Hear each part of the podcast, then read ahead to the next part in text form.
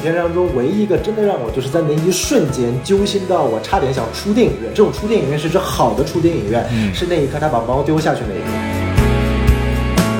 很多的观众他判断一部电影想不想看的理由，就是因为宣发。对，而他真正能够获取真实的有效信息的地方越来越少。这些所有的讨论的话题的舆论的漩涡当中，电影作为被讨论的东西，反而是最不重要的啊。没错，就是大家都不关心他拍的怎么样。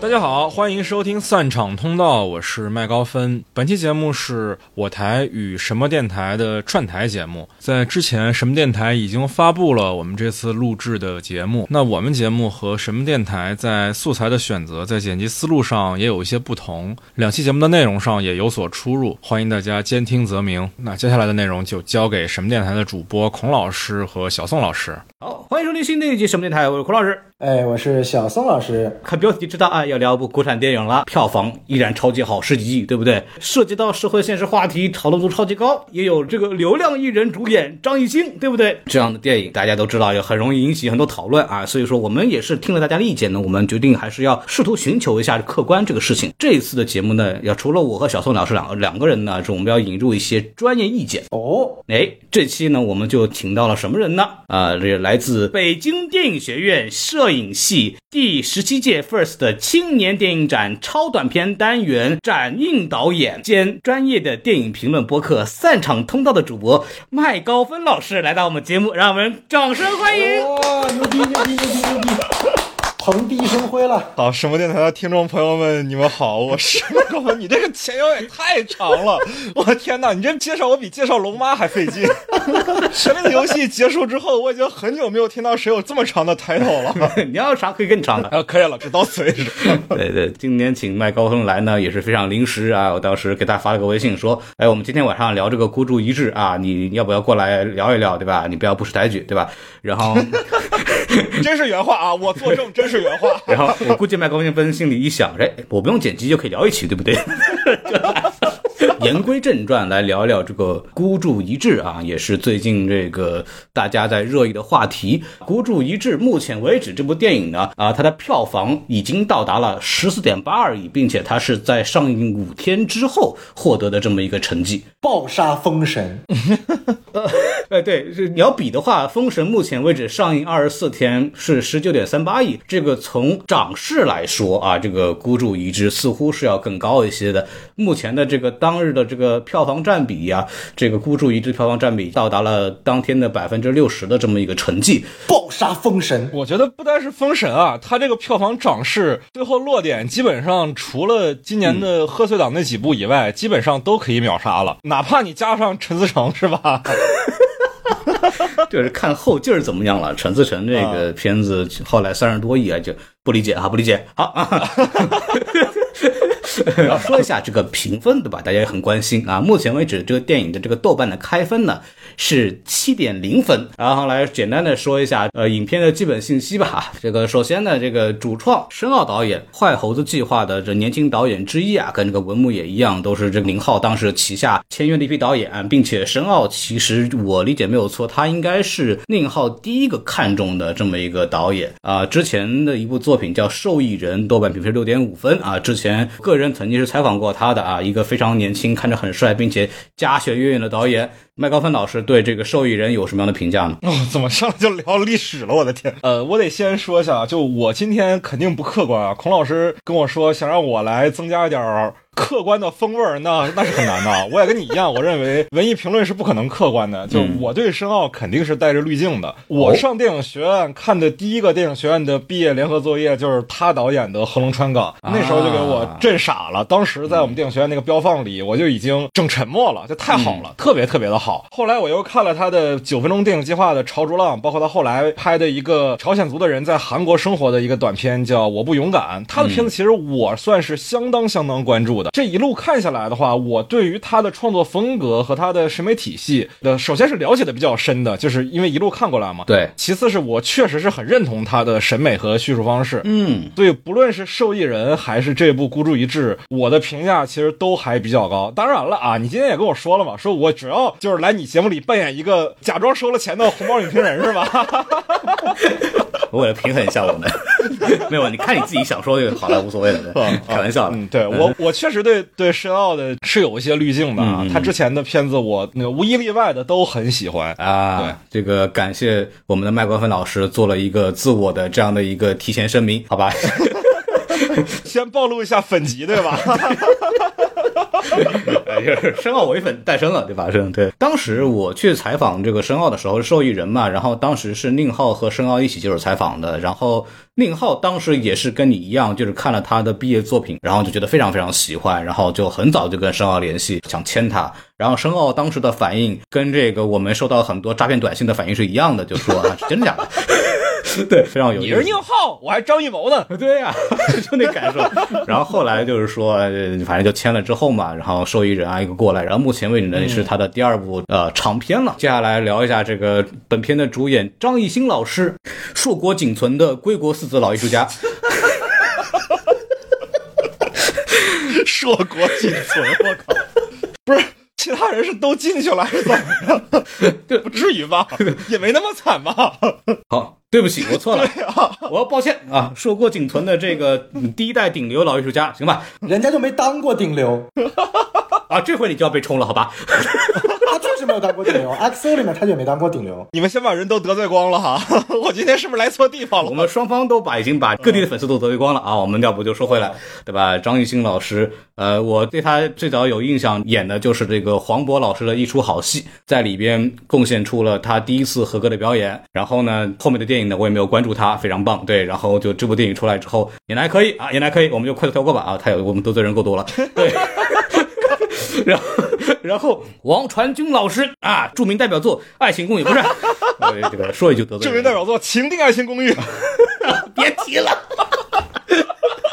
哎呦，这个完了完了完了！啊，这个感谢麦克风替我们得罪了王传君的粉丝。好，完了，一个都好不了。王传君老师呢，之前呢最大的一次演技上被认可，应该是呃，同样是出自《坏猴子计划》的这个《我不是药神》吧，确实演的不错啊。我个人跟他也有很多接触啊。这个近两年呢，主要走一下这个文艺男青年的路线。在各种电影里面演小瘪三，这次终于演了个大瘪三。对，这次呢，跟张颂文老师获得一样的称号，就是演的太好了，国家要不要查一查？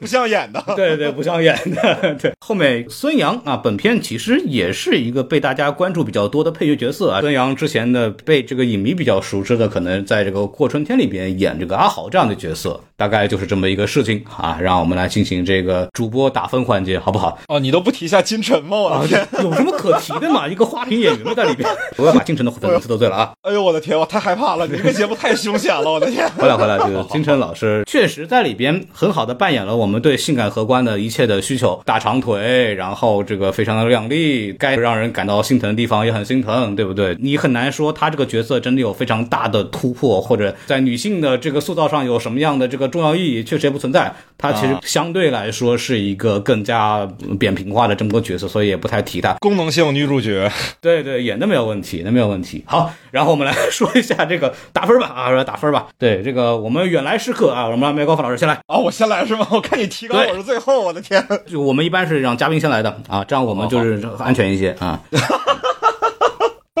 先来的先死。就我刚才也说了嘛，我对申奥确实是有一些滤镜的，但是我觉哎得这部电影在我的眼里，它是不如受益人的。啊，虽然它在豆瓣上的评分现在比受益人高半分吧，但是受益人在我这儿其实是可以给到七点五到八啊，就是十分制啊，十分制的一个程度。我的天，但是这个片子我觉得是不如的，所以我在豆瓣上两个片子我都给了四颗星嘛，但我心里是觉得这个片子是要稍微差一点的。十分制的话，我给这个片子七分；如果是五星制的话，就三星半吧，对，然后 我准备给这个电影幺幺零。六分。对，哎，你看这个二进制的六，你也是剧院出身吧？厉害了，这个六分呢是及格分，呃，你按电影评价体系，它大概是一个两颗星左右的水准，嗯，是不及格的，因为它在叙事上出现了严重的问题啊。就是这个电影，我的评价是前三分之一可能是六十五分，后面三分之二呢基本上就是在一个不及格的这个状态里边去了，有各种各样的因素造成了这样的结果，所以我给这个电影的评分其实是只有两颗星的，你就四十多分这样的一个事情。但是为什么要给六分呢？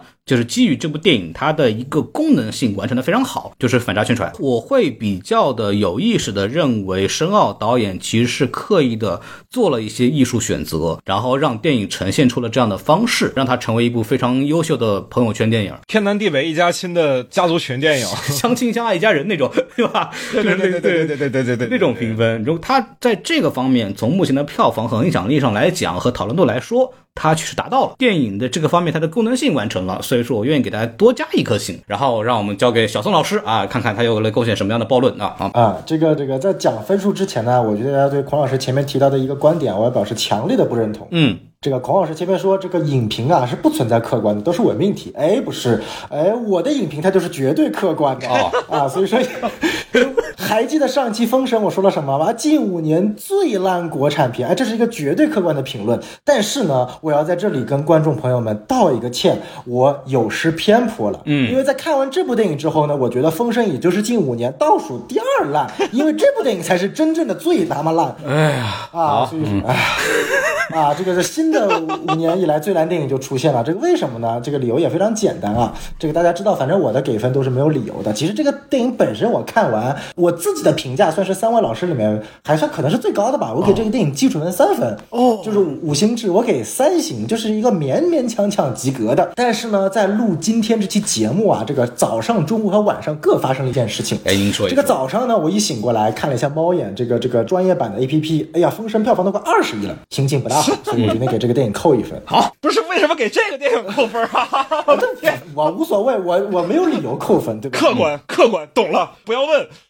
对，绝对客观。谁叫谁叫今天轮到我要讲这部电影的，对吧？然后中午呢，又把这个风中有朵这个这个雨做的云完整版看了一遍，嗯，太好了。然后又想了想孤注一掷，什么垃圾吧玩意儿，再扣一分。嗯啊，然后今天晚上呢，录之前这顿饭吃的我贼难受，不好吃，那不好意思给这电影再扣一分，所以这对电影最终得分零分。不是，你看《封神》票房高了你不爽，扣孤注一掷的分儿。哎，看《风中有朵雨做的云》，你看爽了，扣孤注一掷的分儿。对，你吃晚饭没吃高兴，你不爽了，然后你还扣，就是你爽不爽都扣他分儿，对吧？那主要是我今天讲这个，如果他做错什么？哦 哦，是这么个客观法啊，懂了。没错，没错，没错，你看多客观，对不对？大家 有炮火向我冲啊！不要不要管孔老师。这个感谢宋老师贡献的行为艺术啊。对，反正听完这个，大家就明白，就我们这个电台的这个打分环节啊啊，就是以我们的感受为主，仅做参考。对，然后我们来进入下这个电影的优点环节，对吧？看出来我们三个人都很喜欢这部电影。这个麦高芬老师啊，您是有滤镜的人，要不您先说？我得先说一下我的观影预期啊，就是其实我观影预期对这个片子是不太高的。我在进电影院之前对这个片子预期是一个命题作文式的作品，我对命题作文的片子一概是期待很低的，哪怕是再好的导演，我也很难相信做这样的。产品会有什么样的心血花在里面？嗯，但是呢，就是这个片子，我是觉得，就是我们看后半集啊，如果把这个影片按照我们剧作的三幕剧的逻辑来说，它第三幕其实是纯粹在为它的命题作文的属性来服务。这个看过片子的朋友们应该都知道，第三幕你像咏梅的角色那些的，明显它是有一个意识形态需求在吧？嗯啊，但这一部分当然我看的也很难受啊，但是我觉得这是创作外因素，这是甲方的需求，因为我自己对于国内的创作者。来讲，都还带有一颗可能比较圣母的心啊，就觉得他们不容易。对，毕竟大家都是做乙方的人嘛，是吧？所以我之前 我知道你们台给无名的评价也非常低啊，但我给无名的评价其实也还可以。我觉得成尔和申奥都尽力了啊啊，就。这个活儿呢，它确实是不好做。我觉得它前两幕完成的都挺好的，就是不管是它在节奏上几条线的处理，虽然都是功能性的啊，但是几条线的铺陈都还算是完成了一个基本的叙事任务。里面也有些玩花活的东西，比如说有那么一些剪辑点，我你们应该有印象吧？比如说王大陆打了一晚上手机，然后有一个同机位蒙太奇，然后王大陆在打牌的时候还会有一些比较花哨的蒙太奇的段落。我认真说，我觉得这个片子它的参考片应该是从。马丁·谢塞斯的很多电影里来的啊我看的时候觉得明显有《好家伙》和《华尔街之狼》的感受，嗯，这个王大陆入局的时候，啪，这一排对吧？好多个京城，好多个赌博的人，对吧？很直观嘛。这点我可能要稍微讲一讲，就是嗯因为我最近看到很多人把这个片子跟《消失的她》并列，啊，就是觉得都是这种东南亚旅游劝退片儿，我觉得不是这样的。就是你确实能看到很多陈思诚的电影里面也爱搞这种花里胡哨的蒙太奇，啊是，但是陈思诚在搞这些的时候，那真的就是纯粹在瞎搞，嗯。就是你不知道他那些蒙太奇有啥特别的表意，对。就是告诉你我花这个钱，我做这个特效了，哎，你你就看吧，嗯。就我陈思成是懂电影语言的，嗯。就是想告诉你这么一件事情，对，但是金晨这个他不是这个意思，他那个赌场的画面是在告诉你说，赌局这个东西纯粹就是一个 AI 在跟很多人，嗯，博弈，对，就是它是有叙事意义的。嗯就包括你后来能看到很多个赌徒跟呃王大陆一块儿在那儿下注，就是这些东西。它都是有叙事情境在那儿的，它不是一个纯粹的像陈思诚式的炫技。啊就这个东西，我觉得大家应该还是有一个基本的区分度的吧。我觉得这两天在我听友群里看到这个论调的时候，我一愣，我说我身后不至于吧？这个太吓人了。这个散场通道也要开始准备洗粉了啊！啊，有就刚刚这个麦高芬说的这个非常好，其实我觉得这个部分就有一些我们刚刚麦高芬提到的一些参考片，比方说。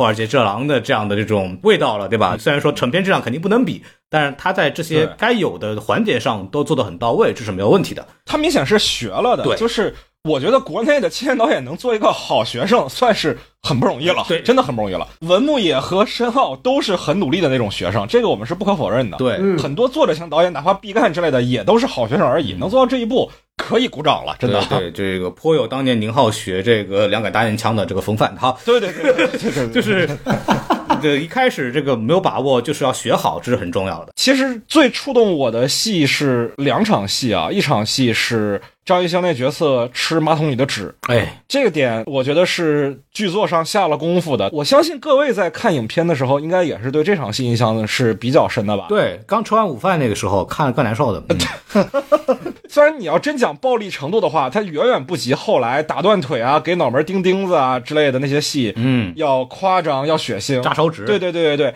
其实后面那些戏的暴力程度是在不断升级的，但是这场戏其实非常好的就用一个很小的细节，把这个环境对这个人的制造的压迫感给一下就强调出来了。嗯这是一个很小的点，但我觉得这个点在剧作上下了很大的功夫。而且张艺兴完成的非常好，它是一个比较长的镜头，他其实一口气啊、一开始是不想吃，然后吃进去之后吞咽，然后那么几下的吞咽还有两层，然后最后咽下去那个感觉，其实整个都做得非常好。对，而且这是一个脸部特写镜头嘛，对其实是演员没有什么地方可以去回避表演的问题的。对我那个地方我印象很对深。对对对对对，这是我印象比较深的一场戏啊。还有一场戏是那个王大陆赌球的那一场，嗯，它里面真的就是找了那场，我记得是一八年世界杯吧，嗯那个韩国踢德国的那一场。其实那场戏我觉得很大的一个功能是，除了说完成周也和王大陆的人物的那个。至暗时刻的交代以外，还有另外一个很重要的点是把现实的语境带到这个影片里面，因为这影片里面其实有很多非常类型化的元素，你比如说黑帮元素，比如说枪战元素，嗯。其实一开始孙杨拿着枪指着张艺兴头的时候，我会觉得这个片子是不是有点太 over 了，不太现实。但是因为我没有了解过说境外诈骗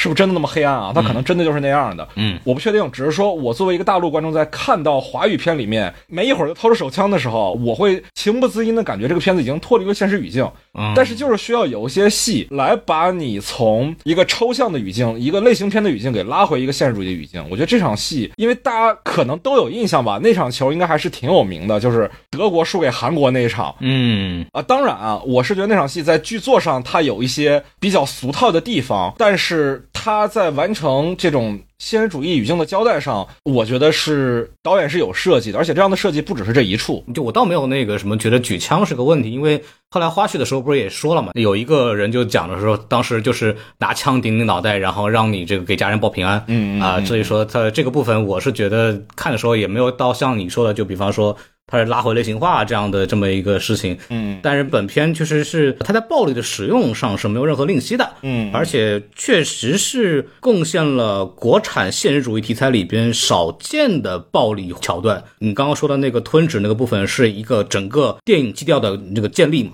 就是从那地方开始，然后你觉得这个片子的这个紧张感一下子拉拉上去了，然后到后来这种暴力戏进来之后，我们就觉得会一层层上来。确实，本片的尺度在好莱坞里边可能是可以上 R 级片这样的一个，那肯定是 R 级，它肯定不是 PG 十三的那个层次。对 对，而且你你知道，其实前阵我听到网上有个谣言啊，因为我是八月七号看的点映嘛，它是八月八号正式上映嘛，我不知道你们是哪天看的，你们是点映还是正式上映的时候看的？我上映之后看的啊。当时其实有一个谣言，就是说，因为它的暴力尺度太大了，点映的版本跟正式公映的版本是不一样的。说正式公映的时候会换盘，因为它点映的时候确实有很多人惊叹于它的这个暴力戏的尺度啊。嗯，但是呢，因为我没有在正式上映之后再去看一遍，所以我没有求证过这个事情。但逻辑上来讲，这个事儿应该是说不通的，因为它点映的版本也是有龙标的啊。对，不能说你是点映你就可以放一个没有龙标的版本，这是不可能的。我看的时候，就当我也没看过所谓的点映版本，就我觉得应该这个尺度差不多了吧？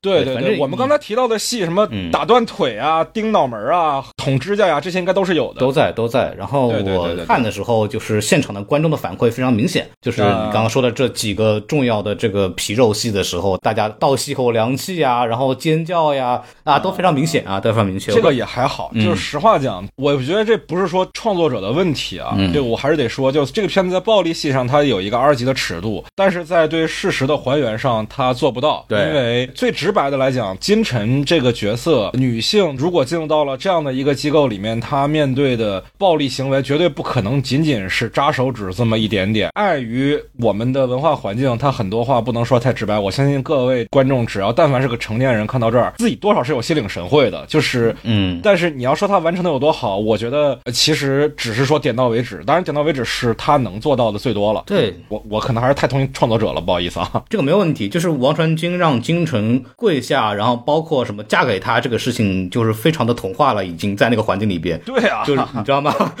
都成年人了，就知道这个让跪下准备干嘛，对吧？他其实是有那个表意存在的。对。然后这个所谓的嫁给他这个事情，其实指代的其实是应该是性侵犯，类似于这样的一个事情。对对对，而且他绝对不可能是干到五百万业绩了才出这个事儿，他进去第一天就会有这些事儿的。包括那个京城第二天在外面躺着，然后上面全是蚊子，然后血块什么东西的，其实也有那个表意了。嗯，我觉得他就做这样的戏，应该也是为了表达一个更深的一些伤害。但是因为这个尺度会让王传君让金城嫁给他和跪下这个事情显得非常的奇怪。因为王传君当时在表演的时候，我看幕后花絮了嘛，然后也在问导演说：“你这个东西让我在女性面前非常的不受欢迎，非常的难诠的，就动不动让女性跪下这种东西，这种象征表意不太好。但是我觉得他应该表达的其实是呃性侵类似于这样的事情，对对，而不是所谓男性对女性的权力压制单纯那么简单。毫无疑问是这样啊。其实这些暴力的地方，我觉得还好吧。呃，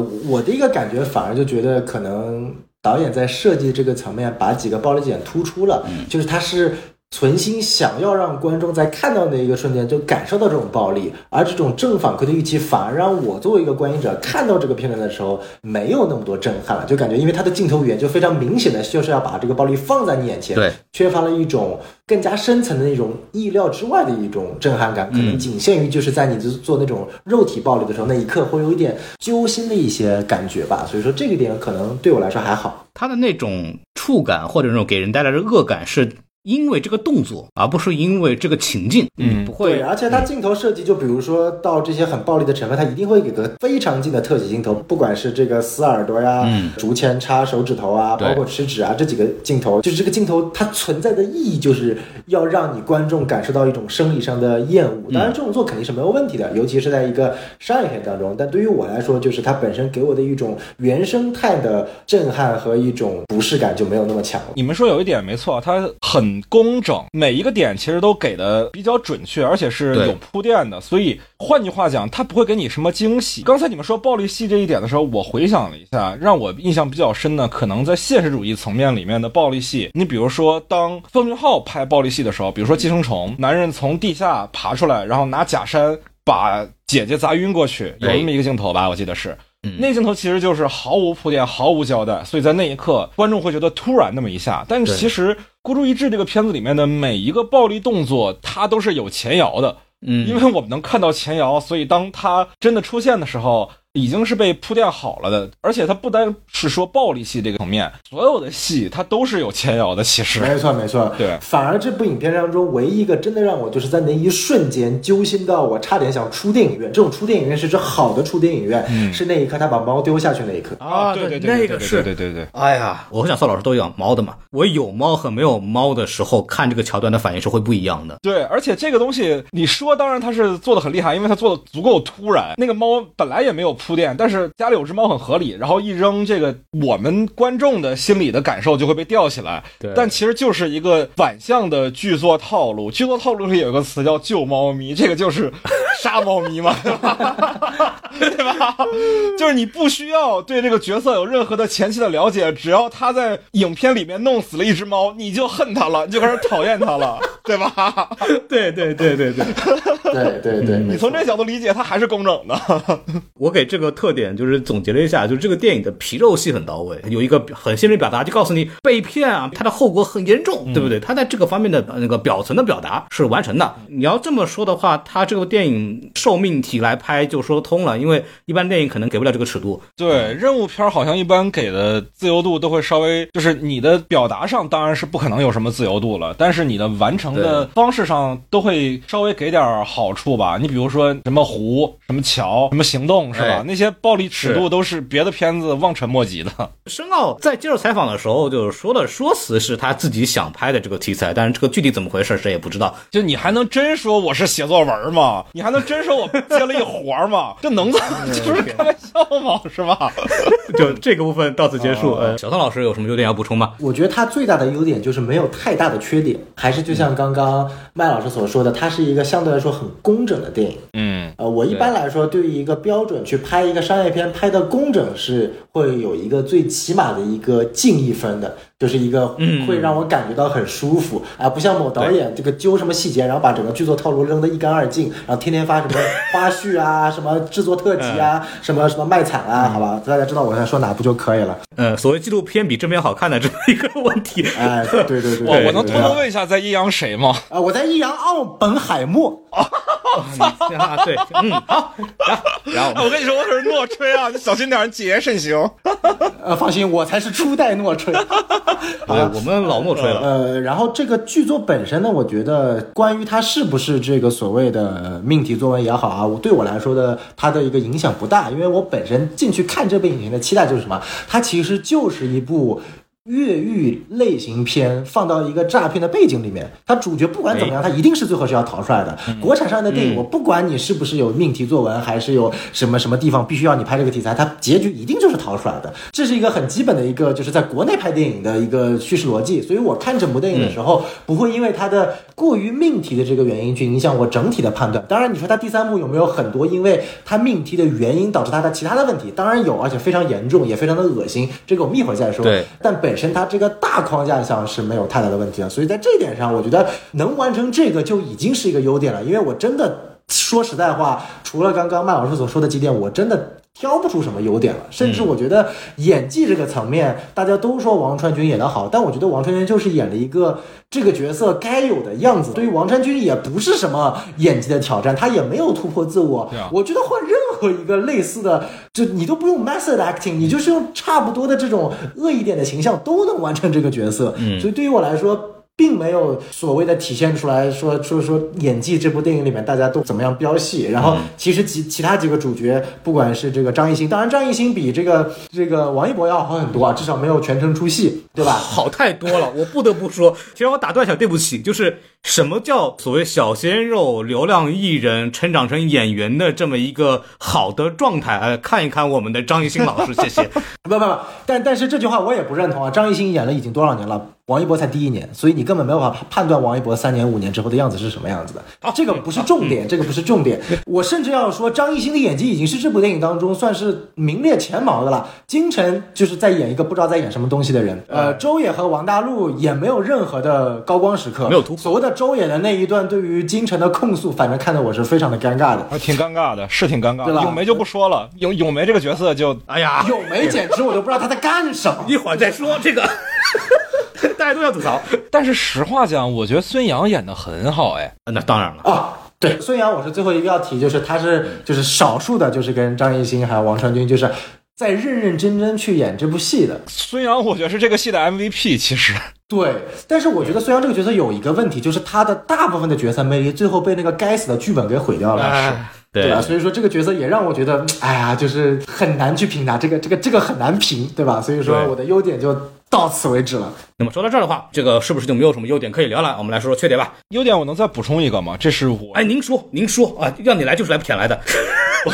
这我知道那些幕后啊，因为我认识片子里面的一些主创。就首先这个片子啊，我在看之前我是没有意识到它会是一个大片的，我也没想到它的票房会这么高。我以为它可能好的话几个亿，哎，差的话几千万。我心里的预期是这样的。没有想到是这样一个程度，而且我也没有想到它的第三幕会有那么多非常类型的东西。但是呢，我就在幕后去跟一些主创沟通的时候，发现这片子首先成本是非常低的，申奥是非常知道钱该花在哪儿的。就我们看片子的时候，没有觉得它在制作上很露怯吧？我是没有的啊。对我觉得它是呃类型化实现的非常好的。同时呢，这个片子只拍了不到八十天，不到三个月，然后它有三千五百颗镜头，而且。一个补拍镜头都没有，这意味着什么呢？意味着申奥在拍的时候，甚至都考虑到了所有的可能会在审查上遇到的麻烦。甚至都为这个事儿做了预案，嗯，才能保证不需要任何的补拍。就是这个导演在创作的时候脑子是特别清楚的，嗯，有在现场的朋友跟我说，其实他在现场基本上一个镜头很少有拍三遍往上的啊。边走戏的时候，基本上所有的事儿都已经沟通明白了。但是你这么想，你就会觉得这个事儿更离谱了，因为这个片子里面很多演员，我们之前是不认可他们的表演能力的，对对吧？然后这些演员都能够在三条以内完成表演任务，我觉得这导演的工作应该算是。相当可以了，嗯，明白。他跟文牧也不一样，文牧也是保一条，再来一条，对吧？对，他就给的很准确，感觉。对他非常明确的知道我想要什么，我只要拿到了我想要的，其他的东西我可以先放一放。嗯，所以我们在片子里看的时候，他想要的所有的点都给的特别的准。我相信啊，也也许我们在看几遍的时候，能注意到他可能因为制作周期太紧张，或者说预算太低。会有一些制作上的纰漏，但是在我们目前啊，反正我只看过一遍的情况下，我没有觉得有任何问题。我觉得这对于一个类型片来说足足够了，很少有人会类型片反复去拉片的。那你这么一说，我是觉得，就申奥导演确实是一个为人民服务的导演啊，就确实是他在这个按照项目需求来去完成电影的这方面能力来说是非常强的。然后我们来说一说这个缺点部分啊，这个首先要说一下的是，我们在说缺点的时候。呃，首先充分的理解了这个电影它涉及到很多这样的各种因素啊，对我们都非常的理解，但是啊，我们仍然会把这些问题给说出来，并没有恶意。你们台现在这么小心吗？哎呀，免责声明得说一说。我靠，对，毕毕竟是任务片嘛。好好好好好好，对对，还是麦老师先来呢。我觉得缺点就刚才我们也说了，它很工整，工整的问题就在于它特别的模式化。对，以至于其实所有的点都是可以预期的。比如说王大龙那条线嘛，我们都知道他就是要给你讲这个人是怎么沉沦的，奔着跳楼去的。对，就是铺的实在是太明显了。嗯，虽然说他跳楼那一下，因为镜头给的很直白，尤其在大陆大荧幕上看到这么直白的跳楼镜头，咣叽往后一栽，走你！我靠，我实话讲，我那一下还是。那么一下，你知道吧？现场有观众也是的，就 就下去了。对，还有一个点，这点创作外因素吧，我觉得最最最大的就是他前面前两幕的现实主义语境，在第三幕被崩的一点都不剩。首先啊，这个咏梅这个角色，他身上承载的是一个有一些任务性质的角色，所以他们必须执行力很强。嗯，即使被当地黑帮阻挠了，也会峰回路转，对吧？好像有吉人自有天相一样。而且，呃，刚才是小宋老师说的吧？说把这个片子当做一个越狱片来看。我们都知道张艺兴、金晨都一定会逃出去的，大家一定所有人都会有一个 happy ending。但是呢，实话实说，这个片子它但凡是一个彻底的现实主义的影片。这些人是不可能有活路的，死了一个嘛？丁老门的那个是吗？对对对，嗯，你我们虽然能看到这个幕后花絮里啊，有些人逃出来什么的，但是你像影片里面靠手比个六，让别人意识到幺幺零，我靠，不是，就 是哎，因为你是个程序员，所以你比个六就是幺幺零的意思，我靠。还打电话的意思呢？双关。你你这个东西，如果它放在一个外语的语境里，我相信它也许是可以说得通的。但是你放在华语的语境里，是个金人小伙都会比六好吗？不是，这这有啥可说的呢？就是他那个码农兄弟是怎么反应过来六是幺幺零的意思呢？这个特别网文，其实 早就给他发了。就是实话讲，他事后反应过来这一点，他是符合剧作逻辑的，对吧？剧作上是需要一些前期的铺垫到这儿来翻牌的。OK，没有问题。但是你一个六在码农那儿翻译出来出来幺幺零，这这太搞笑了，这个点太搞笑了，就是的现实主义大失败，就没有这样的，没有这么搞的，就类型片嘛。我们讲一个爽感，很多的爽感来自于所谓千里之堤溃于蚁穴的那一个蚁穴，嗯，带来的质变。那在这个影片里面，就是金晨之前的小卡片，对他的那个微信头像，这两个东西的一个重合，每周也碰上了，嗯，以及这个六，对吧？嗯，这两。个点导致了王传君整个大厦的崩塌，但是说实在的，这两个点就是不太可信。那对，不不不，我一定要插一句，这个千里之堤溃于蚁穴的蚁穴，真正的蚁穴应该不是这两个，是那个傻逼副手把 金晨放了这种蛋疼的操作，那是真正的蚁穴，更加离谱。他这些事儿全部都是。真的一个好看的这种类型片啊，蚁穴一般就一个。你你这个片子里面的他的蚁穴是孙杨把金晨放了一个，周也捡到了小卡片两个，加上张艺兴的码农朋友意识到了啊六原来是幺幺零的意思三个。我这就是你这还跟我说你是一个现实主义影片，就有点搞笑了。说真的，行，其实我的感受是我借着你这个比喻来聊一下我对这个片子的这个环节的设计。我理解的这个千里之堤溃于蚁穴啊，它有一个坍缩的过程，嗯，就是它首先得有一个小的蚂蚁在那搬东西，然后蚁穴越来越大，越来越大，终于有一个什么东西，比方说最后那一下是有一个水段冲过来，啪一下把它冲坏了，但是整个观众他其实是被那个蚁穴给揪着的，他的紧张感的构建是这个部分，而不是他的那一下。而这个片子的问题是，他把所有的东西都仰赖于他的那一下，就相当于你可以这么理解，对对，本来一个大白墙。啊！一个大坝大白墙，突然在本片的第一百分钟的时候，汪汪汪，有人开了三枪，开了三个洞，咣啦一下塌了。他是这种感觉。他其实每一个点是做了铺垫的，但是问题就在于，比如说我们讲剧作上的草蛇灰线嘛，有这么一个词，就是讲说你埋了一个很久的伏笔。嗯，你像啊，《权力的游戏》，大家都很感动那个 Holdo 那一段嘛，对吧？他真的铺了好几季，但是你看这个片子里的一个问题是什么？他每一个点其实前面只是点了一个点儿，它不是一条线，它只是两个点做了一个呼应。你比如说孙杨放了金晨，他前面确实给了一个铺垫，就是孙杨给金晨买卫生巾，嗯，但这个东西太小了，就这么一下没了。然后王传君要强奸金晨的时候，张艺兴在门外敲的门，他不是孙杨，对吧？你再看第二个点，那个六那个点，他前面。张艺兴拍照时候确实比六了，他也给了镜头了。是我当时就觉得有点怪，就觉得怎么这么精神小伙啊？但是我也没多想，我还以为他在暗示吴亦凡，吴亦凡老喜欢来这个六六六。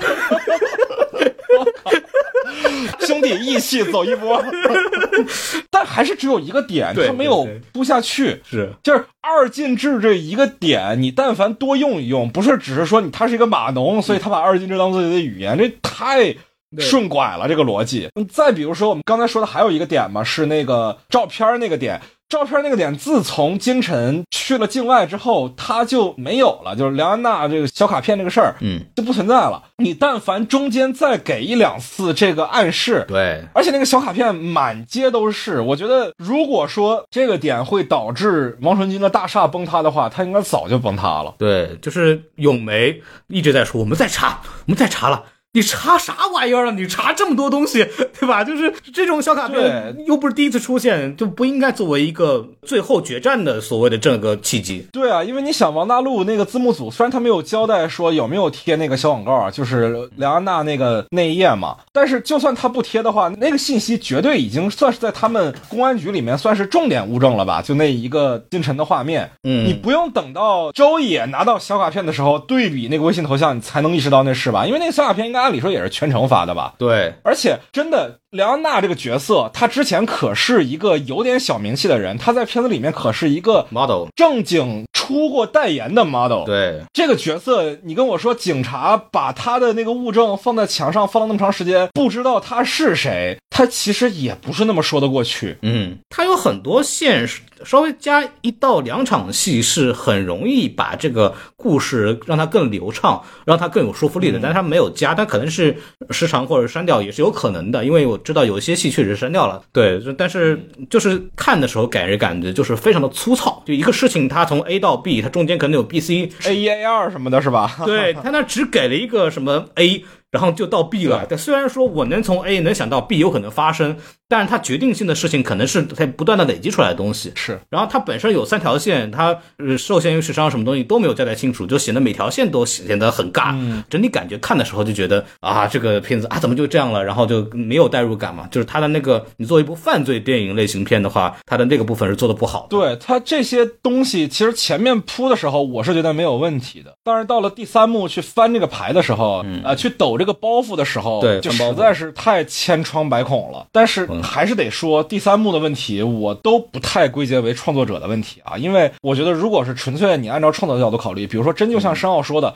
我就想拍境外诈骗这个事儿，想给观众们敲一个警钟，呃他就不会这么拍了，他就不会神兵天降了。哎，对，就敲个警钟就是死完了，对吧？对啊我之前跟麦克芬聊的时候，我们就私下里聊的时候，他那个点给我点的非常好，就是说，他说如果是一部正常电影的话，这个电影是不可能 happy ending 的。对啊，他现实主义没有这个可能的。哎，你把它一往这个 bad ending 一走，整个剧情通畅了。而且我甚至想说，如果他可以有 happy ending 的话，他可以做那种我完全不交代咏梅，就是我们公安这边这条线，他是怎么呃利剑行动的，不讲这些事情。呃，比如说我们核心的受骗的这几个人，你不管说是哪怕孙杨这个同犯也好，还是张艺兴、金晨这些被胁迫的也好，嗯，他们最后谁获救了？可能他们的获救只是一个非常非常非常偶然的事件，呃，就像老无所依一样，就是大家都机关算尽，你所有的事情都算特别好的时候，反而一切尽失，嗯你什么都得不到，你打断了腿，就失去了一切。但是当你都绝望了的时候，因为一两个偶然事件，你恰恰好获救了，但你获救只是因为你运气好。我觉得这个结局可能是更黑暗、更有力量，因为我觉得完全的黑暗它也不可信，毕竟我们还是有例子逃出来了的。哎，对，但是那些例子逃出来的，我相信啊，不是因为说我们的执法力度有多强，我相信我们的执法力度是很强的。但是在境外，我们都知道那是非常非常难的事情。对真的能脱离魔窟的人，最主要的因素不是执法力度，是运气够好。对，我修正一下你的说法，就是 就警察也在很努力啊，对对，但是就是要完成这个事情，他有很多的事情要做对，做对这件事情你需要很多的运气成分。太不可控了。那在境外执法呀，哪有那么说神明天降就神明天降的事儿？我真的觉得这个片子啊，其实嗯深奥，你说他这里面做了这么多巧合，他是不是也在考虑说，就想要告诉你说他们就是运气好？我觉得也有可能，但是他这里面也放大了个人努力的成分。张艺兴举个就烧着的羽毛球啊什么的，那那些戏你要是都不加，他就是在笼子里就等着被救。哎，我觉得其实这点可能会更好。嗯就他已经自己都放弃了，自己都可能说叫叫什么来着？今天睡地板，明天睡老板，他自己最后都变成这样了，然后他获救了。我觉得这结局更牛逼，真的。我就是说，这个片子的最后那一幕，首先它得有，对吧？它是必须得有的东西。对，这第一点。对对第二点是，它不能拍的特别详细。我感觉啊，它这个这个省略这个部分，可能也是会考虑到说，不要把整个怎么侦破这件事情表达的非常的明确，因为可能会有一些现实因素的这样的这个问题在这儿，但是导致的结果就是这个戏就不好看了。我的感觉是什么呢？所谓现实层面的真实和你剧作层面的合理，它其实是两件事情。区分于这个事情的一个正确与否的事情，我觉得是导演的表达，就是对导演需要去呈现什么样的表达，所以他来选择说呈现什么样的真实。那么在这样的电影里边，其实表达的这个正确性要强于这个剧情合理性的。对对对，我我觉得是这个逻辑，所以说他选取了很多有甲方吗我们现在 对看来这个感觉不是很合理的这么一个事情，所以会造成我们观感上的问题。对我觉得是这么一个我这个片子，我感觉它是有两个表达的，一个是境外诈骗的黑暗，但另外一方面，它也有一个意识形态的需求，就是说我们的公安是真的很努力在做事情，这两件事情都是对的。这首先是我要先立场声明一下，我觉得这两个观点都没有问题，嗯，这是真的，这是实话讲。但是在一个影片里同时呈现这两个会蛮割裂的。如果说他想要做前面的黑暗的话，他的结局应该是很惨的，要么是纯粹的 bad ending 全死了，要么像我刚才说的一样，纯粹靠运气。但不管是哪一个方式，它都会影响他的第二个表达，就是对于我们在海外的公安部门的努力的认可，这可能是一种削弱了。嗯，这两个表达本身其实它并不是那么的协调。它很难在一个影片里面都完成，尽管两个事情它都是对的，但是他们在一个影片里是很难实现的。不是因为前面两位一直讲的一个层面，就是说他因为要需要涉及到这部电影它本身的一个啊政治性也好啊，或者说它的一个呃命题作文的属性也好，会导致它很多剧作上的问题存在。嗯，但是我看这一点的时候呢，我存在着一个完全相反的观念，我觉得这部电影它根本就不像一部命题作文，它像部反命题作文。哎，我你跟我想的一样，你继续说。就这部电影的情节荒谬到认为，我觉得申奥是在全程黑有关部门，就是他太荒谬了。哎呀，我靠！我靠！我我我要不退出一下录制？我靠，好害怕！这里没有任何锅给到这个这个这个申奥导演啊，他的出发点一定是好的，主要是肯定是我们的内心比较黑暗。我觉得先先不提有关部门，我觉得从一开始从几个主角的人设身上，我就觉得这部电影非常的荒谬。我们就拿影片的第一幕来看，张艺兴的这个角色算是高级知识分子人才吧，又是码农，又能做到这么强，你敢相信这样的人士会因为几张宿舍的图片，一个莫名其妙在新加坡的游戏公司不做任何背调就踏上飞机过去入职了？整个电影主角的 inciting incident 就是一个完全不合理的事件预期，导致整个影片虽然说是现实主义，但是它整个一开始的这个预期就是非常的崩塌的，它的崩塌甚至比比消失的他的他一个前期的这个崩塌还要严重，让我从一开始就是完全无法进入这个剧情，就是你你抱着一个如此水平高超，然后蔑视一切群雄的，可以随便黑进公司电脑、别人手机里的人，你告诉我，你就因为如此轻信的原因就上当受骗了？我觉得这块就是很，他追求的其实是一个效率吧。我在看的时候有一个明显的感受，就是张艺兴到魔窟实在是太快了，就是快到我觉得就一眨眼的功夫，他怎么就已经万劫不复了呢？就太快了。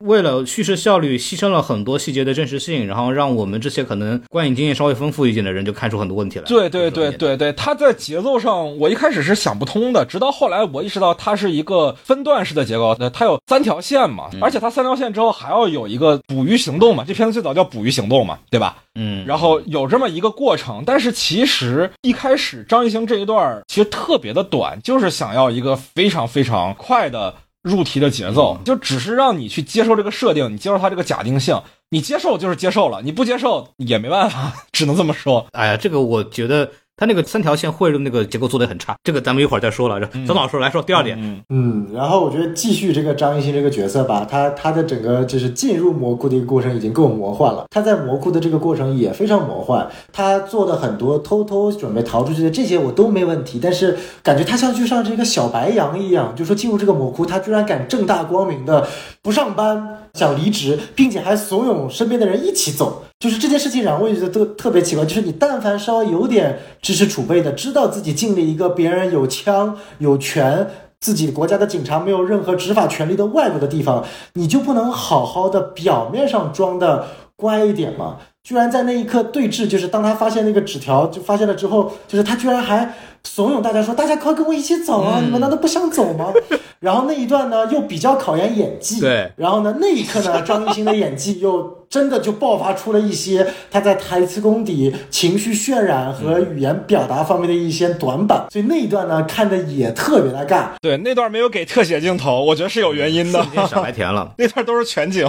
没错，就是好在后面有一些暴力镜头，稍微把这种场面的紧张感和代入感做回来了一点点，对吧？所以我觉得这也是申奥这个这个没有办法的一点，对吧？就像就像大鹏拍那个戏不敢拍王一博正脸一样，就是都是导演为了演员做出来的一些牺牲，对吧？就是我也能够理解。你们电台太凶险了，是在我们的表达里面算安全的了。对这个我说一下，张艺兴的那个那个瞬间的表达就很像他在《极限挑战》里的人设，对吧？就是一个小小白羊那种状态。然后剩下的这个黄渤、孙红雷那些大哥看着他犯傻，就那种感觉在在在看几条，你知道吗？孙孙兴是吧？然后金晨这个我们就不用多说了，因为前面刚刚就已经说过，他整个的前提条件就已经非常不合理了。尽管他设计了一个完整的让他入坑的这个圈，这个逻辑是 OK 的，但是背后刚刚讲到了他模特的身份，他相当有知名度，就这样的一个角色被卖到缅甸当一个露有头有脸的荷官在线发牌，居然没有人能够调查出他的真实身份，这个我觉得，嗯，要么是在黑某执法机关的这个办事能力、执行能力。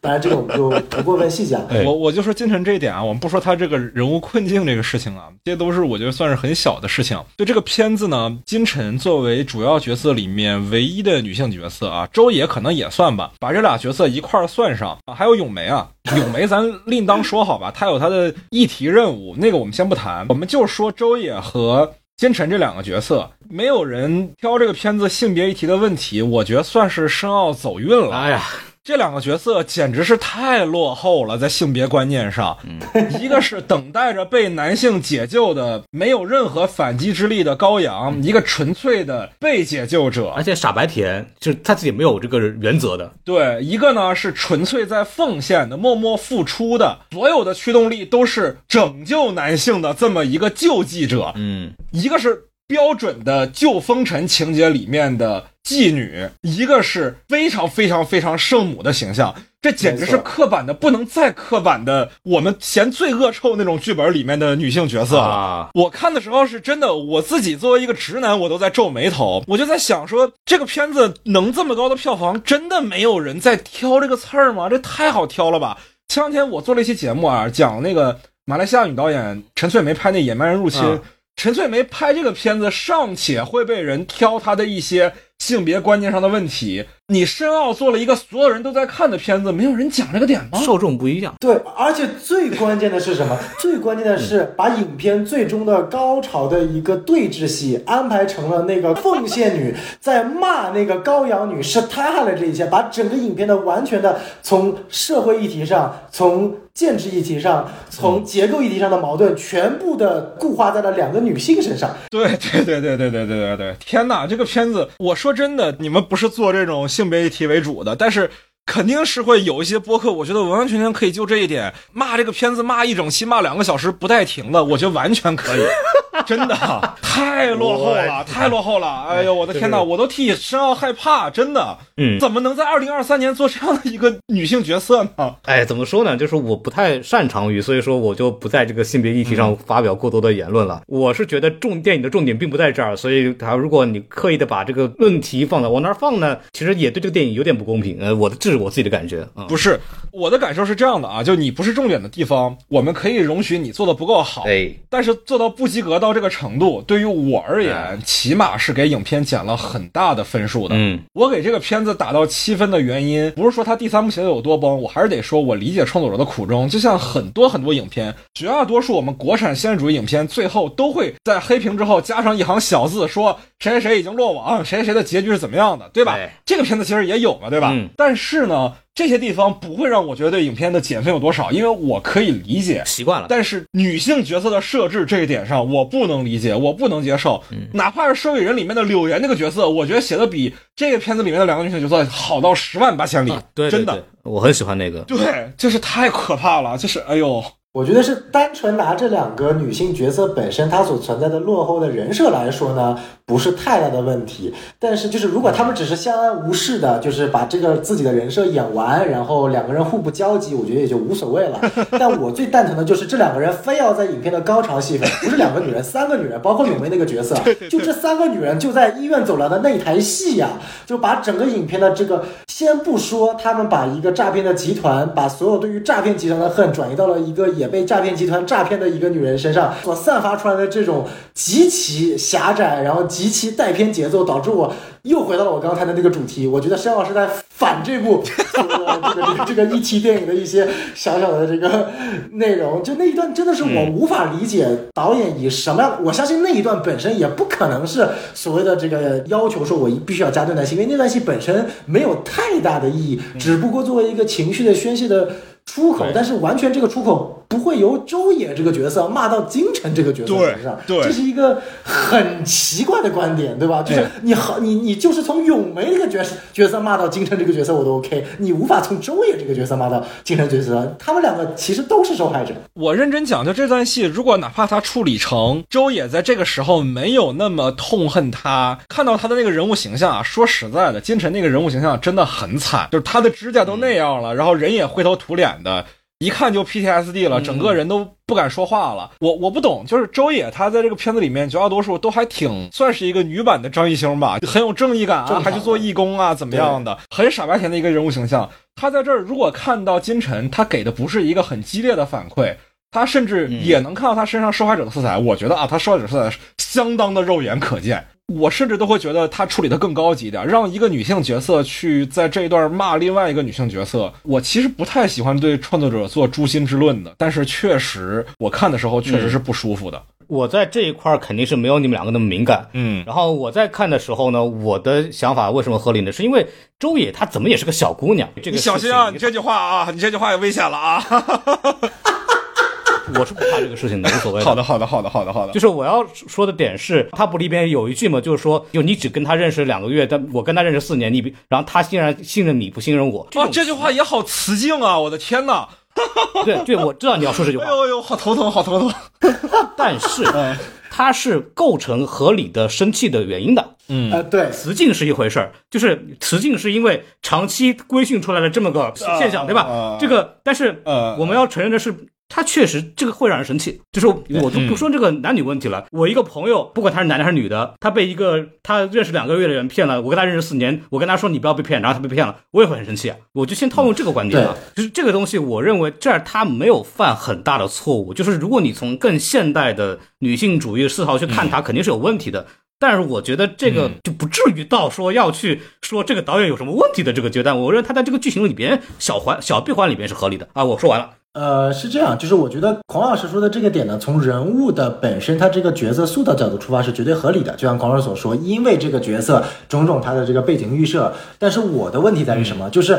大家知道这是一个所谓的真正虚构的故事，导演为什么选择这个视角，把高潮戏放在这段，会让我质疑导演想要去表达这段戏的一个意图。他可以选择不表达这段戏，换一个模式去表达更好的一个意图，但为什么要选择非要表达这样的一个情绪化的一个目标，在一个如此拥有大众情绪范畴的一个话题电影里面？而且我觉得最大的问题，这就这个东西不是个女性议题，因为这部电影犯了多次这样的一个问题，它其实是一个在转移结构矛盾的地方。这个结构矛盾不仅仅体现在周也这个角色对金晨这个角色，还包括我其实这部影片我最不喜欢的一个地方，当然网上也有提到，就是对字幕组这个角色的呈现，我无法理解，啊我真的无法理解，没有字幕组是会去直接接这种广告的，全他妈是那些压制平台到了字幕组的资源再去接这种广告，去扩充网站的本身流量，哪有字幕组去他妈接这种广告？你他妈是不想让字幕组活了吗？你这个死电影！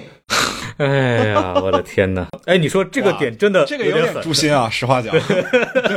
我自己的观点是这样的，你们应该也见到过一些字幕组或者说是字幕平台啊，他们接医美的广告吧？我是见过的，反正确实有些字幕组是有收益的，当然这都肯定是灰产啊。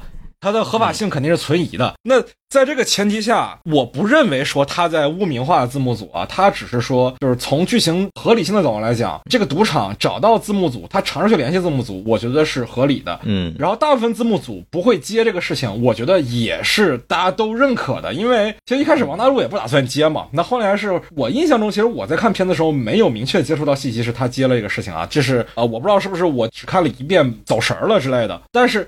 无论如何，就是他没有明确说这是一个普遍现象，我我觉得他没有这个意思啊。换句话讲，我在一个比如说美国背景的电影里面，我把一个黑人设计成坏人，不代表我攻击所有黑人，不代表我认为黑人都是坏人。嗯，你接着说，我已经发现危险的端倪了。我也发现了，我的意思就是说，它这个东西并不是一种扩大化的表态。申奥并不是说对字幕组之类的有偏见，或者换句话讲啊，他在这个片子里面，字幕组明显是受害者，甚至对于他们而言，你别说攻击了。我觉得更多是同情，因为他们绝绝大多数时候在做的时候都还是在做义务。这个赌场出现之前，他们真的就是在当活雷锋。这个在王大陆家里用着几台电脑，大家在无偿的产出，这是前置设定。我没有觉得说对字幕组有一个明显的污名化的倾向。呃，我觉得是这个点啊，几个点我会觉得比较让我觉得不是啊。首先第一点就是说，他完全可以不选择字幕组这样一个本身存在在国内内地市场已经是非常非常危险和灰。灰色的目前的这样的一个情况，他完全就选择一个所谓的流量网站或者也好，他完全不需要选择字幕组这样的一个说法。就像我所说的，字幕组存不存在这样的问题？存在，有没有人接这个广告？有，可以，但你完全没有必要选择这个视角切入，放在这样一个有如此大众去视角去观看的，因为大家对字幕组这个市场是不了解的，这是第一点。第二点，我觉得用王大陆这样的一个角色去代表了字幕组。代言人的这个身份，我觉得也会有一点点的不合理，因为就是王大陆所塑造的这个人设定位。它本身就跟我们现在日常生活中所谓的字幕组，其实真正意义上字幕，因为我干过字幕组，我在字幕组待过，是完全两个不同的人群的。没有王大陆这样的人去做字幕组的。然后结果王大陆啊，因为做字幕组看到这个广告，然后我去接，然后我自己最关键是王大陆自己陷进去了。当然，就像刚刚麦老所说的，我会去黑一个黑人，我不代表去黑所有的黑人。但是大家当大家对这个群体都没有足够的认知的时候，你选择了这个群体的一个代言人，去把它做成一个。非常容易接受赌博的诱惑的这样的一个群体，然后再在自己字幕组的这样的一个广泛宣传的品牌可能去宣传的这样的一个情况，那带来的结果是一个像蝴蝶效应一样，你无法去预判的。我没有办法预判说这部电影出来了之后，经过了它公映的这个周期之后，未来字幕组的走向会怎么样？有没有可能会因为？这样所谓的一个原因，就是根本连灰色产业都没有了，或者就直接就像两年两三年前的一样，直接完全就一刀切了，或者说直接在整个社会上的舆论就被认成为一种跟赌博的平台完全挂钩对等的一种非常奇怪的一个一个一个一个职业了。这个是可能是我觉得会比较奇怪的一点，而且。都是做电影的，大家都知道，本身在这样的一个环境里面，字幕组已经多不容易。字幕组可是普罗米修斯啊，盗火者。对，就是我，我当然没有说申奥导演的这个想法不好。我相信选择字幕组一定是多方面的元素最终决定，因为确实大众的视角里面，字幕组会跟这些东西有关。但就是因为大众视角对字幕组这个群体是有误解的，而这部电影的创作者在用这种误解去把它去。加深或者是一种异化，这会让我觉得会有一点点的不适，所以我希望在这个地方，它如果能有更好的调整，是一个我觉得更好的一种选择方法。当然，这也是其中一个案例，就是我感觉这部影片都是在去去通过一种转移到一个具象的矛盾。当然，这个我也可以理解，因为剧作只有在一个非常具象的情况下，它能才好去展开来。但是这样一个非常具象的一个选择对象，不管是从周也和金晨两个角色的那一场戏份，还是选择像字幕组的这样的一个设。是都会可能稍微有那么点有失偏颇。当然了，我估计主上也没有人想到会这部电影能火成这副样子，超过他们的预期了，没错，控制了，没错。然后我最后再提一点，我觉得也许是我看这部电影更加让我难受的一点，就是说，尽管我们这个节目谈了很多很多东西啊，但是对于我国最基层的干事的很多人，我们还是抱有非常崇敬之情的。但是。我觉得咏梅塑造这个角色，真的让我在电影院，我当时在电影院很想给他一拳，你知道吗？对，是理解。当我们已经知道王大陆这个角色，不管他是死了还是植物人了，然后。周也去当志愿者，然后咏梅那个角色笑嘻嘻的、嬉皮笑脸的走到他的面前，哎呦，你男朋友嘞？来，我跟他好好上一课。当然，从咏梅这个角色的角度出发，他是不知道王大陆这个角色发生什么事情了。但是我们观众知道，嗯，这是导演的基本功。导演应该在那一个场景里面能够想到什么事情是观众知道角色不知道，什么事情是观众知道角色知道的，这是一个最基本的导演创作的基本思路。如果你在这一刻的场景让很多的观众没有去共情周也这个角色，反而去憎恨咏梅这个角色。那我想不出来，你整个影片其实你最想塑造的正向的角色是咏梅这个角色，因为她是属于真正意义上你不可以碰的，对，真正意义上的圣母角色，因为她她必须正确，就不多说了。但是那一幕的场景太让我觉得这他妈像是娄烨拍的东西，不是申奥拍的东西。越来越危险了。不是，我觉得是这样啊，因为。他那块明显是做了一个扣子嘛，剧作里叫捏个褶，就先把剧作往一个方向用力，但其实这是一个样功，他的叙事目的不是这个。嗯，他一开始让咏梅那么轻松的说，是为了突出他后来拍照的时候，别人说让他笑一下，然后他说不好意思，请等一下，然后再去跟周也说话。嗯，他就是欲扬先抑嘛，我不觉得说这个欲扬先抑有什么特别大的问题。嗯，就如果说你看到那儿已经对这个角色有一个很不好的印象的话，我觉得是对观众的。市场来讲有点着急了，因为你至少看完一整场戏，你才会知道这场戏里每一句台词的意义嘛，不一定非要看完整个片子，你起码把这场戏看完，才能知道说这个台词是啥意思。我在这一块儿我是选择站小宋老师了啊，我跟小宋老师感觉是一样的。我的评语是，这个对于咏梅这个警官的呈现，他的冷淡的感觉大于专业性塑造。嗯，就是我大概明白，就是他想塑造一个专业的这个警察嘛，就是我们虽然说到这个事很很操蛋。但是我们没有证据，我们没有办法，我们是不能动气的，我们是不能动情绪的，我们是要专业的解决这个问题的。这个表达我是理解的，但是它毕竟是一部电影，它在这个环境里边设置这样的感觉，是给人看上去是非常没有人性的，或者我们不能说非常没有人性，它人性化的不够。就比方说，好莱坞里是怎么塑造警察的呢？如果他想正面塑造一个警察的话，他一定是把这个警察的人性面充分放大的。即使我要违反队里规定，即使我认为这个事情可能他专业上不是非常的合理，但是因为我是美国人民警察，我把人民的这个生命安全放在第一线，我宁愿自己犯错误也要去做这个情绪化决定。对他这个东西也有偏颇，但他选择的展现呈现方向就跟这部电影里面的咏梅的警察方向是很不一样的。那么他从电影的角度来讲，它的效果和感受会更好。就是我很同意小宋老师说的，咏梅这个警察角色的呃树立，从观众的感觉来讲，他过于冷冰冰了，他甚至过于崇高、过于威望，到了就是说我们似乎在仰视他，但这个好像也不是很对。你毕竟为人民群众服务嘛，是是是，这个我觉得是肯定的。但是我不知道你们自己在此前的华语电影观影中啊，主要就是讲大陆电影嘛，塑造的这种公权力代表的形象里面有哪个角色他是不这样的吗？你哪怕看《战狼》里面。吴京为什么能做那么多的事情？是因为他退伍了。对，就是如果没有这个大前提的话，哪怕是吴京也不可能拍《战狼二》这样一个非常个人英雄主义的片子。就是这其实其实环境问题吧。你塑造一个角色，他不可能不崇高，不可能不冷冰冰，他甚至都没有家庭，没有家人。我觉得这些不是导演的创作选择，这些是环境要求，就没有第二种解决方案了。我明白，就是其实我我是同意麦老师的这个观点的。但是我为什么看这部影片当中咏梅饰演这个角色很拧巴呢？它是有多方面的原因。第一方面呢，就是他不断的让我塑造着什么，就是这个执法机关啊，非他妈要有人死了才要动，你知道吗？就是影片一开始还没死的时候，周也找找咏梅这个角色啊。我懂了，你看，我们都在鸡蛋上贴了标语了，但是人人就是线路了嘛，对不对？他就是有这个瘾，我们也帮不了。我他妈关你鸡蛋呢！操他妈人都要死了。然后，然后再下一个就是就是我不明白的是，为什么申奥一定要设置一段咏梅笑嘻嘻的对着已经死了男朋友的周也说出那一句：“你男朋友呢？把他带过来，我好好规训一下。”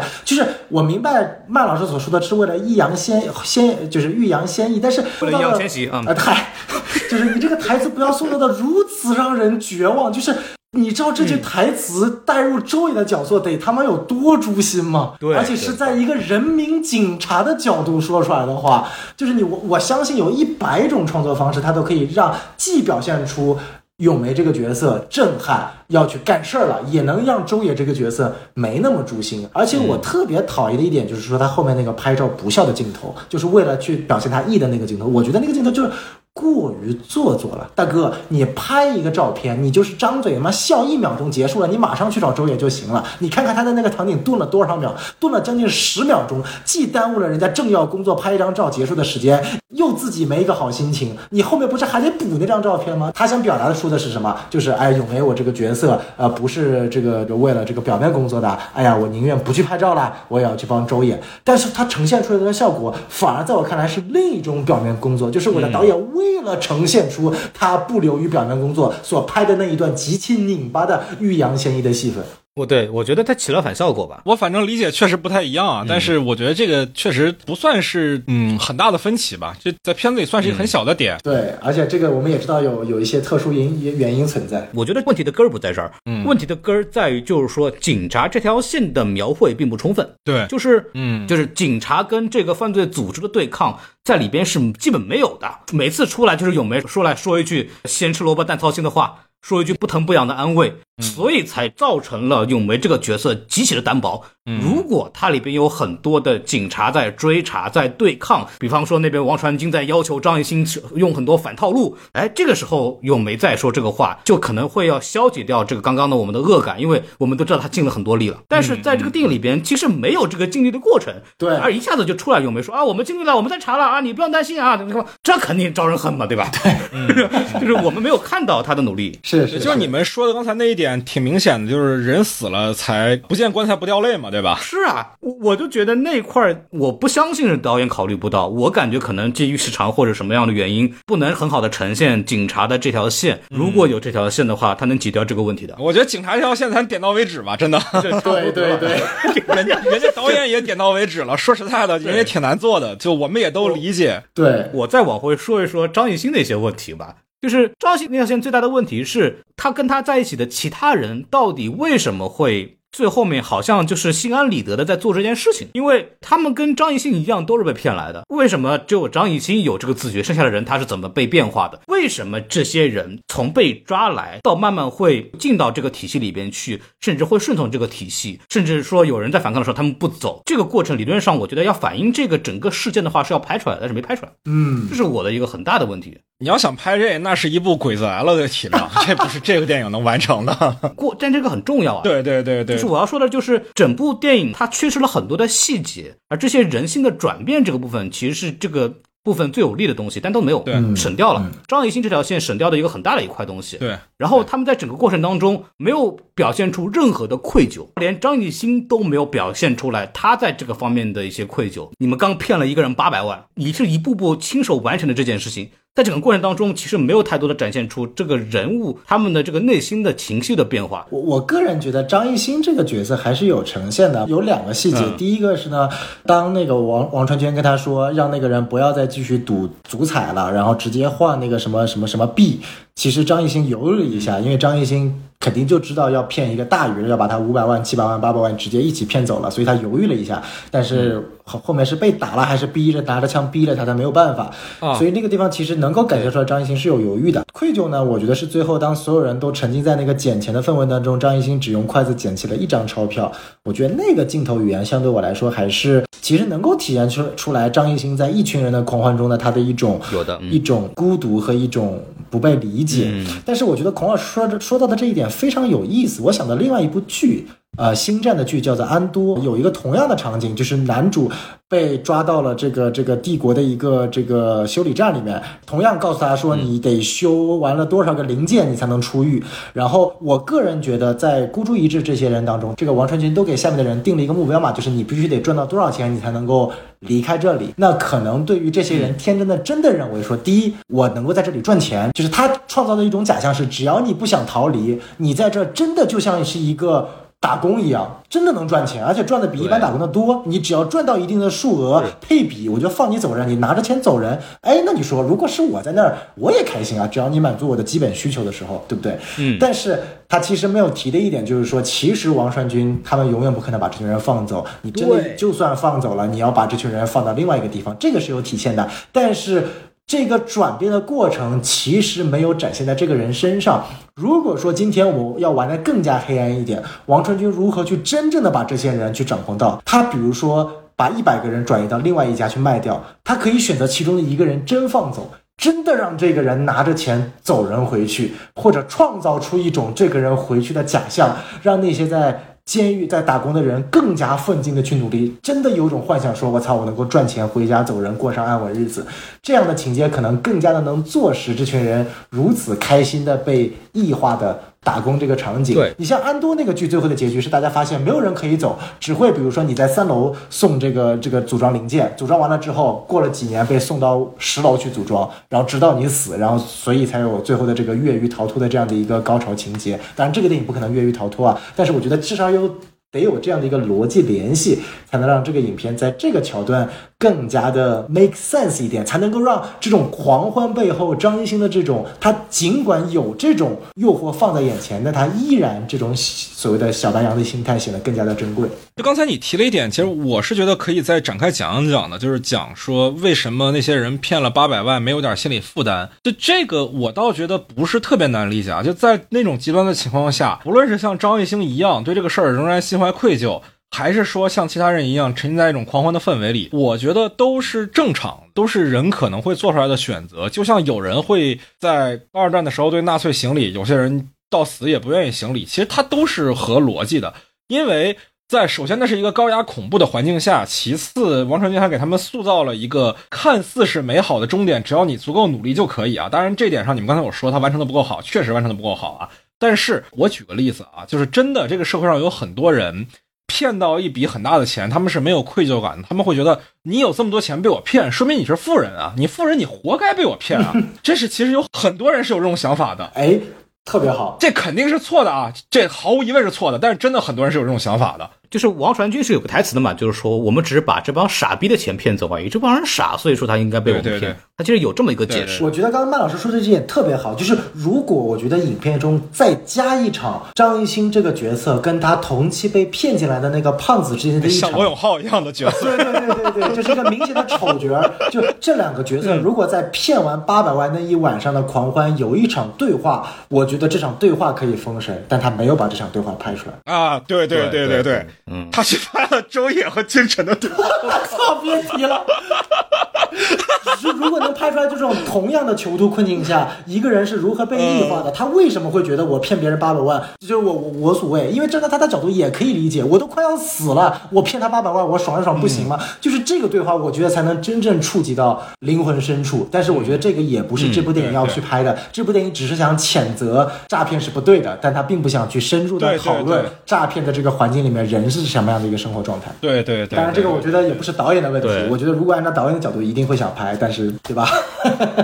这个东西还是说回来，一方面它有甲方的需求，但是我觉得除了甲方的需求以外，它还有一个是它类型化的一个需求。我刚才说，我看那片子没有想到它是一个大片儿，它为什么要搞那些花里胡哨的戏，包括它的暴力尺度？当然，一方面是有警醒作用，但另外一方面，它就是想让观众来看嘛，对吧？它是一个类型片，它有这方面的市场化的需求，对那就意味着它不可能搞得特别深。它这个片子。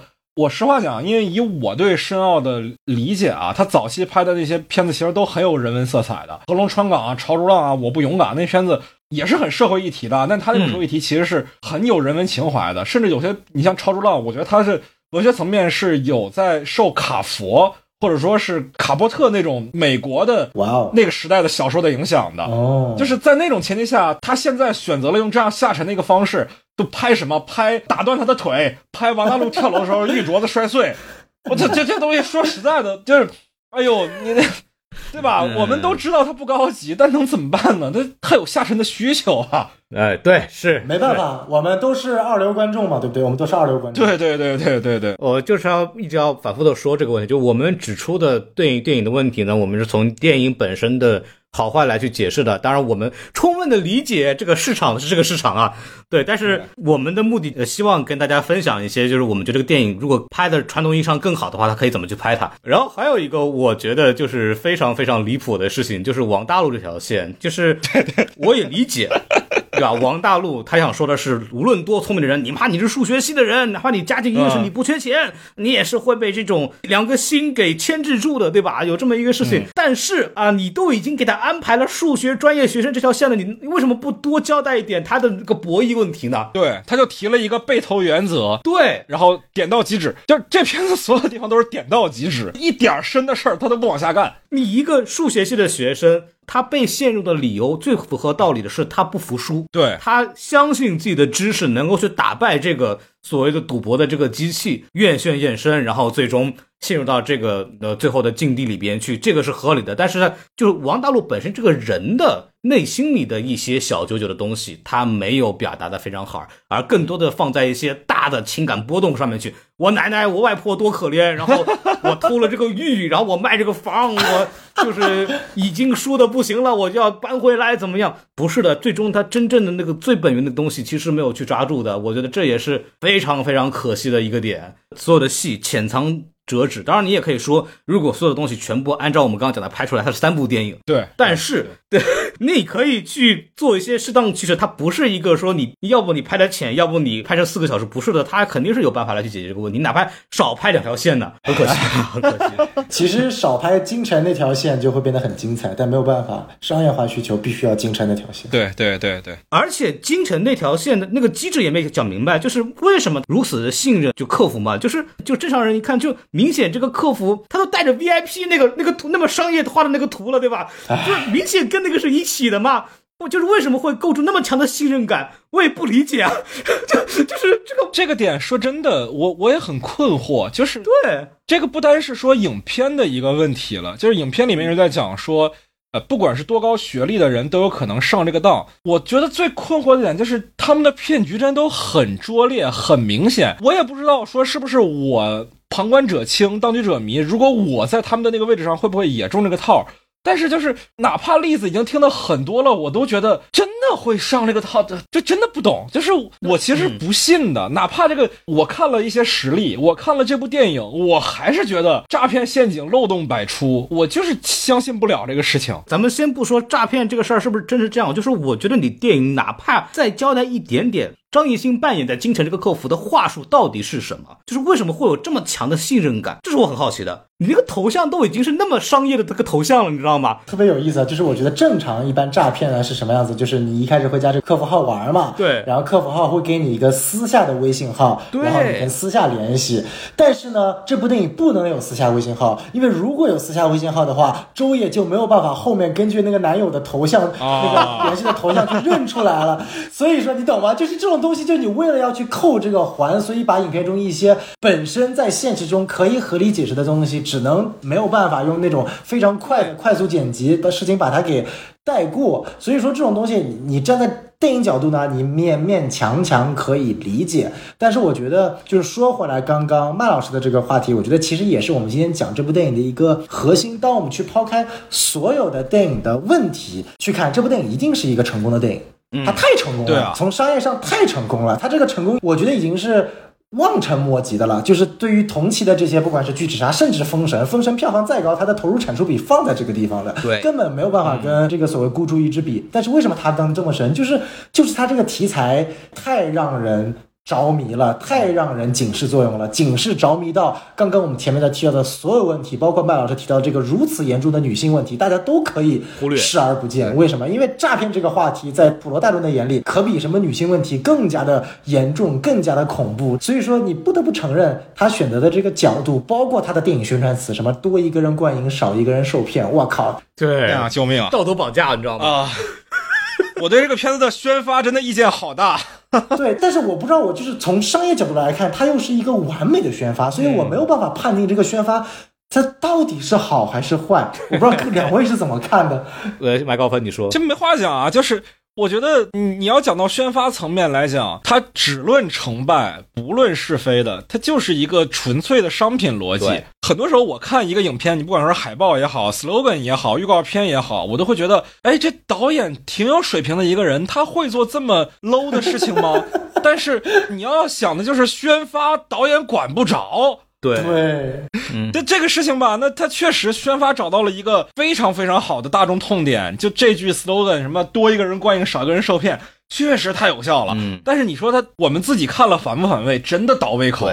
我一开始因为这句话是对这个片子意见是非常大的，就是就是你为了卖你的产品，然后你跟别人说我是来救你的，我就我真想骂人，这个我是真想骂人，这是太不要脸了。卖货不都这样吗？就我解决你的刚需嘛，你花给我花钱吧。但是真的好不要脸啊！哎呦我的天，你是个产品，你不是个药品，对，就是保健品不能替代药品，这是所有的保健品上面都会印的一句话。你个电影你能这么卖？我明白你意思，非常好，就是保健品不能替代药品这件事情。对呀、比喻绝了。对，这个是很对的。对啊、你怎么能这像这种电影，就是他刻意的要要在告诉你，就是说我是来解决问题的，但是电影不应该是来解决问题的，电影只需要把这个问题。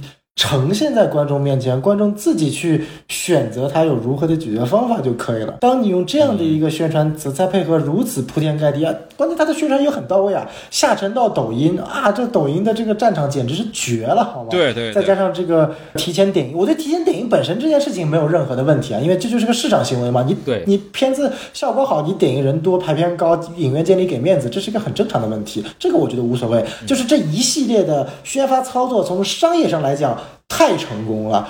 我可以说，这他妈应该是封神应该学习的商业宣发的 模板了对。但是从一个纯粹的喜欢看电影的视角，又觉得就是说，为什么今天我们去看很多去去评价一部正在上映电影的时候，都是非常难的一件事情，因为我们很难只通过电影本身来去判定这个电影，我们有太多的宣发视角、主创视角、一些奇怪的言论视角、演员视角都可能构成。就像刚刚前面这个麦老师所说的，《野蛮人入侵》又因为陈翠梅的这个言论，导致了很离谱的一些没有看过这部电影的人的一些操作。当然，导演也有一定问题，但是我就觉得就是这个太无法理解，我都无语了。我觉得最大的一个事情就是在于这些所有的讨论的话题的舆论的漩涡当中，电影作为被讨论的东西，反而是最不重要的。啊，没错，就是大家都不关心他拍的怎么样，片子本身讲的是什么，大家更关心的是主创在路演的时候说了什么。，对，跟他妈扎克施奈德一样，我操不买家，这又来了，又刚想。每期必 Q 扎克施奈德。看的时候，我就在想，这个导演这么多慢镜头，好扎克施奈德呀！哎呦呦呦，被扎到了，被扎到了。我说会说，我会说一点。很多的观众他判断一部电影想不想看的理由，就是因为宣发，对，而他真正能够获取真实的有效信息的地方越来越少。然后我们只能去相信宣发，抖音也充斥着，小红书也全都是，B 站现在也，它在这个电影的商业化营销上也越来越成熟，你的打引号成熟，它它确实是成熟的，因为它商业化了，但是它造成的结果就是说，我们能够去相信一个电影是否我们想看的这个渠道越来越少，然后他就必须得，比方说一些电影博主说这个电影好看，然后的很多人是收了钱的嘛，嗯，对，这个也是这个生意的一部分，我也不指责是不是有什么问题，这个啊，我指责，我指责。它很复杂，因为如果你对行业了解的话，你发现它没有办法。但是 anyway，就是他对观众的误导性质是实际存在的。我所希望得到一个没有被加工过的信息的这种空间越来越小，越来越小，越来越小。然后再加上宣发宣的姿势千奇百怪，让人无法琢磨，让整个电影上乌烟瘴气。我作为一个普通观众，我根本不知道我应该看什么，然后我也不知道该相信谁。这种信任危机是很恐怖的，就是它造成的行业问题很大，就是我们没有一个健康的讨论空间。真正好的电影，它可能丧失了话语权，这是第一个问题。第二个问题是麦高芬刚刚讲的这个问题，就是我们好像越来越不关注电影的模样。我认为它不是一个问题的原因，是因为本来这些电影它涉及到所谓的现实题材，它的作用就已经是要超脱电影了。当然，我的理解不是说世风日下，我的理解是越来越多的电影圈外的非影迷也会去关注电影评论这件事情。嗯，那么他关注的东西肯定是更加契合现实题材的、更加契合自己生活经历的东西了。真的很少人会关心电影到底拍的怎么样了。对你说，但是这个说好坏呢，对于观众来说它不重要，它只是我们会关心的话题。是对，我觉得是这样啊，就是讲几个点，就是首先你刚才说，比如说我们的讨论空间被各种的话题给侵占了。我其实觉得这些点都没那么重要。我觉得最重要的其实反而是你刚才说你理解的地方。比如说行业内有人说我不收钱出影评我就活不下去，就是我其实之前做销售他的节目的时候我就已经喷了一整期了。我就觉得那你活不下去就说明你该死，就是你不能拿道德观来换收入，这是不合理的。就但凡这样没有道德观的人还在行业里吃得上饭。这个行业就不会好，就是大家的道德水平得提高，这是最起码的。当你大家都说实话的时候，才有讨论空间。大家你没有说实话的理由的时候，那讨论空间不可能有嘛？你放到任何一个行业里，它都是这样的。对，这个我觉得是非常非常根本的原因。嗯，然后。再往下说一点，就是这个，你说，比如说，大家关心的并不是影片本身，其实我也觉得这不算是特别大的一个话题啊。就我有一个可能比较暴论的观点，就是好电影不一定就应该获得好票房啊。对，票房其实是受非常非常多因素的影响的。没错，我每年最喜欢的那些片子，其实往往都不是票房特别好的片子。我们就算说美国吧，可能美国的市场它更健全一点啊，它更有规律一点。它不像国内，我说真的，我国内的电影票房我是真找不到规律啊，摸不准，太诡异了。你真的不知道什么会红，什么会死。是，那我们就说美国好了。你要真说真的，决定票房的第一大因素，很多时候是分级啊。你一个 R 级片，它可能非常非常好，但是因为它是个 R 级，它的观众群体它就是有限，它就是不如 PG 十三卖的好。嗯，每年的年冠全都是 PG 十三。尽管《P 十三》，我们很很多时候觉得它庸俗、它无聊、它套路。马丁·西塞斯说的，这不是电影，对吧？但没用啊，对，它就是这样的呀。它大逻辑就不是说好电影一定要卖最多票房的，大逻辑是卖最多票房的是适合最多人的电影。嗯，它不是最好的电影。对，这个是没有办法的事情。我觉得这是电影啊，毕竟它的商品属性是它很重要的一部分，它不是说艺术品属性。嗯。对吧？这先天属性就决定了这样，我觉得这也没什么可抱怨的。如果你想搞创作啊，你就是想明白说这个东西你的终点是哪里。如果你就是想要卖很大的票房，那没问题，你可以去当池子城，是吧？被我麦高芬戳脊梁骨算什么？对，是不是？对吧？你麦克芬自己就没有问题吗？对吧？麦克芬问题多着呢，是吧？这是后话啊。但是如果你是想要用心搞创作的话，想要做你觉得是好电影的电影的话，那我觉得不要太在意说市场回报，你只要活得下去就行啊。你像我们啊，first 看那些片子，有些我们喜欢的，那真的未必就能走到院线上，对吧？我们其实今天节目也说了，你去年很喜欢那个《何处生长》，到现在还没定档。对，是啊，是吧？这是没有办法的事情嘛。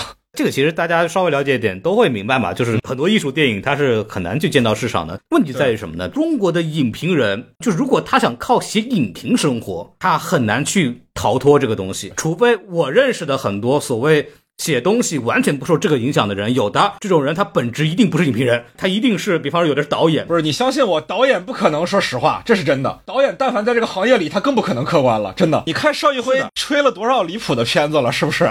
他真喜欢吗？我不信的。对，所以说目前的这个生态，他肯定是没有办法让影评人保持绝对纯洁的。这个东西，就我不会去怪这些影评人，我觉得这很正常，因为没办法。就像我个人对沃尔善本身、对风水本身也没有那么强的恶意，是因为。我知道很多东西没有办法，他只能拍成这样，但他确实拍的很烂，我也要说，仅此而已了。我还是得说一下啊，我觉得《封神》还可以，可以的。我憋了一期了，我都没敢说，我的天。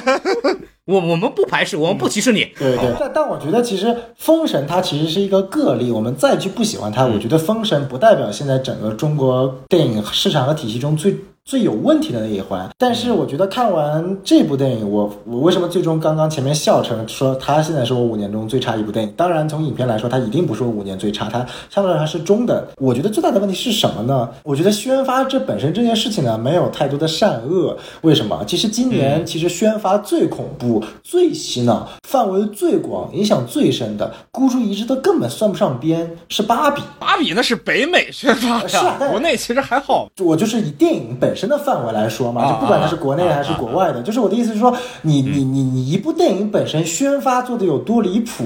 这件事情本身，我觉得问题不是特别大，但是我我还是希望把所有人最终把目光，不管你今天看了《封神》多少的幕后，看了什么孤注一掷多少的抖音花絮，看了热烈多少的这个跳舞 cut，看了什么八角笼中多少的这个删减片段，核心的背后一定要回归到这部电影的本身。自从像《消失的她》、像《孤注一掷》这类型的电影出现。我会觉得中国现在在慢慢形成它自己的一套一种电影。之前我们说可能中国特色是主旋律，我一直觉得主旋律这种东西我我们不喜欢，但是它不是一个特别危险的东西，因为这个东西最终它一定是市场做反馈的。我主旋律再怎么弄再怎么弄，它一定有所谓的这个提升空间或者改进空间，它会慢慢的跟市场融合。就像我热烈讲的那一期一样，它慢慢的主旋律跟市场有一个融合了。但是像消失的他像孤注一掷，孤注一掷尽管还带一点主旋律背景啊，但是我这些带有强烈话题性的电影，他们提供一种新的，尤其在我国市场一种非常恐怖的叫做